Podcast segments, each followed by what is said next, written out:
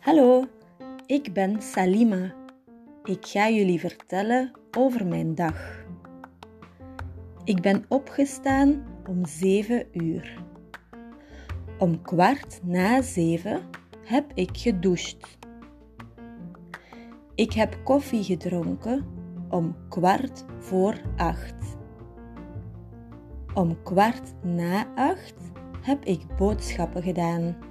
Ik heb eten gekocht voor de hele week. Ik heb het huis gepoetst om 10 uur. Dat was veel werk.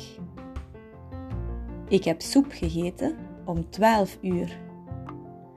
Daarna heb ik getelefoneerd met mijn zus.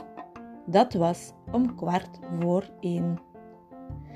Ik heb de hele namiddag gewandeld, van kwart voor twee tot half vijf. Ik heb gekookt om half vijf. Ik heb rijst en kip gegeten om half zes. Mmm, dat was lekker. Om kwart na zes heb ik afgewassen. Ik heb tv gekeken om zeven uur s'avonds. Om kwart na tien heb ik nog een boek gelezen in mijn bed. Daarna ben ik in slaap gevallen.